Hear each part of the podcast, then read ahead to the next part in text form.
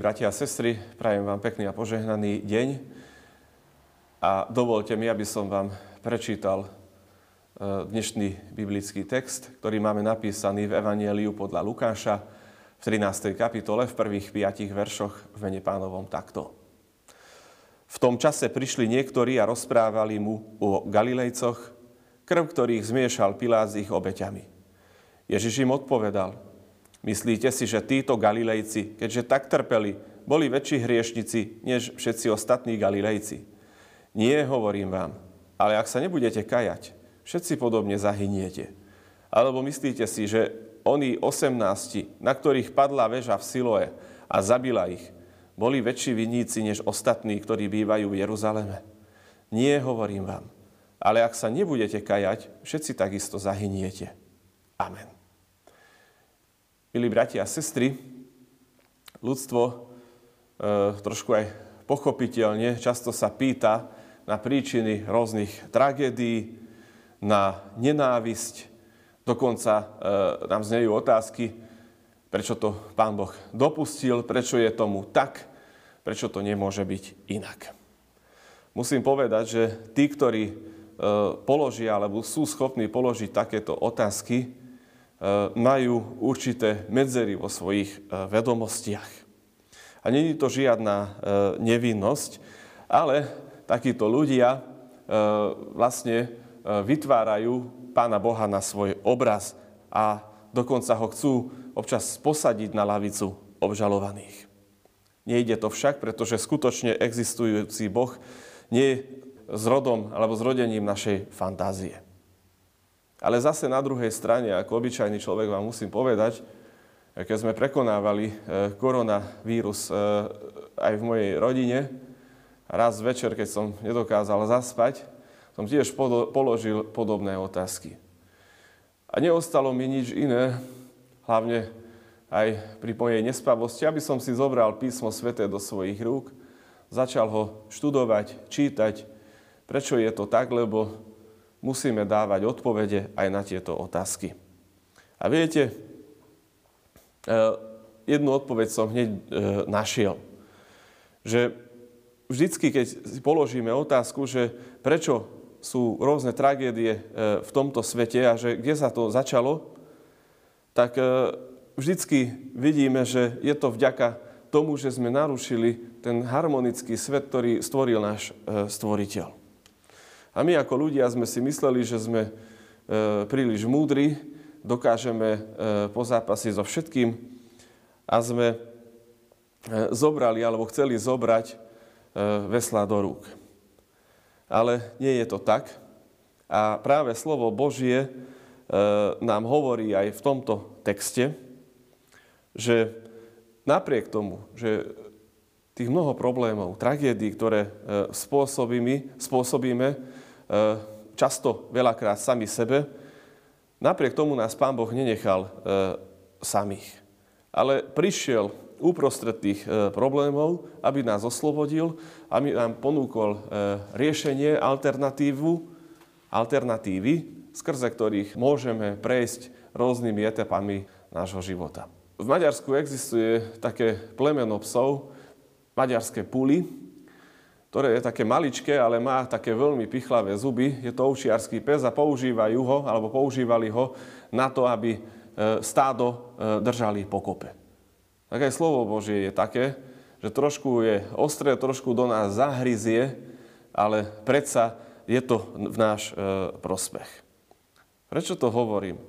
Pretože keď si zoberieme tento text, tak Ježiš Kristus tu na prvý pohľad, ako keby tie dve tragické udalosti hodnotil takým čudným spôsobom. Prídu pohoršení ľudia, že čo sa stalo zase, aktuálny diktátor pravil krvi prelievanie a, a to je už neúnosné. A čo je odpoveď pána Ježiša Krista? Hovorí, že pokiaľ sa neobrátite, tak takým spôsobom zahyniete aj vy. A keď sa pozrieme skutočne na Ježiša Krista, tak on nikdy, nikdy nám nevysvetľuje príčiny tragédií, ale vždycky poukazuje na ich zámer. Nechce nejakým spôsobom e, vyslobodzovať alebo ospravedlňovať z toho Pána Boha, ale upozorňuje bezbožníka na to, ktorý je schopný páchať tragédie na v tomto svete. A keď niekto sleduje pozorne jeho upozornenia, tak postupne sa dostáva k správnemu poznaniu Pána Boha. A to je veľmi dôležité e, pre nás, veriacich človek, e, ľudí, aby sme poznali nášho Boha a zo správneho pozvania potom vlastne vznikne aj správna zväzť a správna služba v našich životoch. A pokiaľ sme schopní na to, aby sme kajúcne priznali, že my sami sme e, príčinami mnohých e, konfliktov, mnohých problémov, mnohých nevyriešených sporov, tak jednoducho prídeme na to, že nie my sme tí, ktorí v tomto svete vládneme. Koreňom všetkého je správne poznanie Pána Boha. My musíme spoznať Pána Boha k tomu, aby sme e, išli tou správnou cestou. Keď sa pozrieme na ďalší text, na marnotratného syna, tak čo tam čítame? E, kto spôsobil, že ten marnotratný syn skoro uhynul od hladu? Jeho otec? Či on? A kto na to dá riešenie? Jeho otec.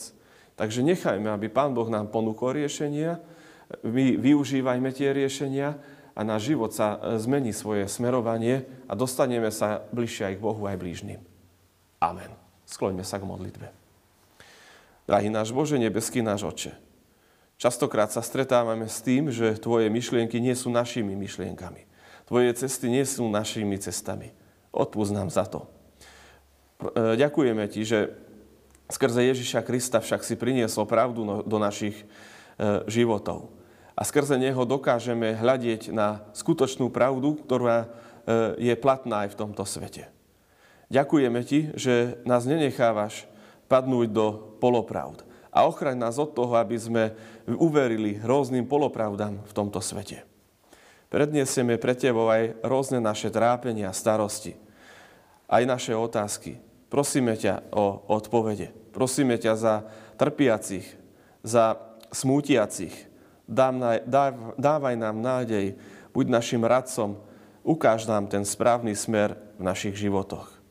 A chceme zveriť do Tvojich rúch aj naše cirkevné zbory, našu církev, náš národ, našu krajinu, všetkých ľudí na svete, aby sme skončili s touto pandémiou, aby sme našli správnu cestu z nej von. Amen.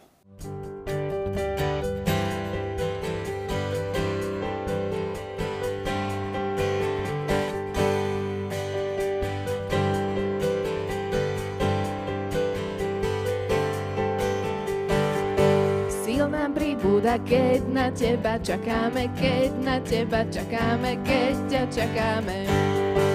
Sil nám pribúda, keď na teba čakáme, keď na teba čakáme, keď ťa čakáme. Si Boh, môj večný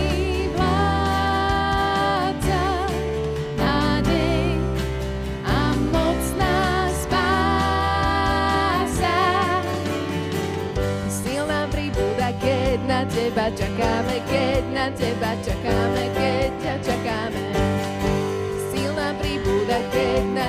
čakáme, keď na teba čakáme,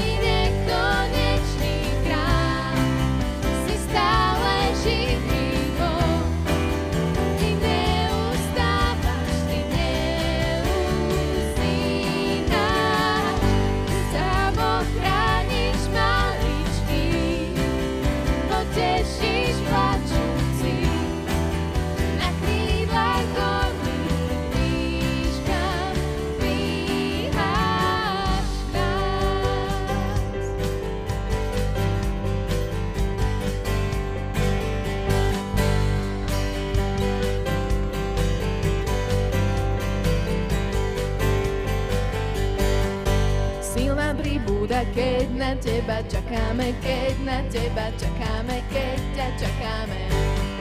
Sil nám pribúda, keď na teba čakáme, keď na teba čakáme, keď ťa čakáme. Si Boh.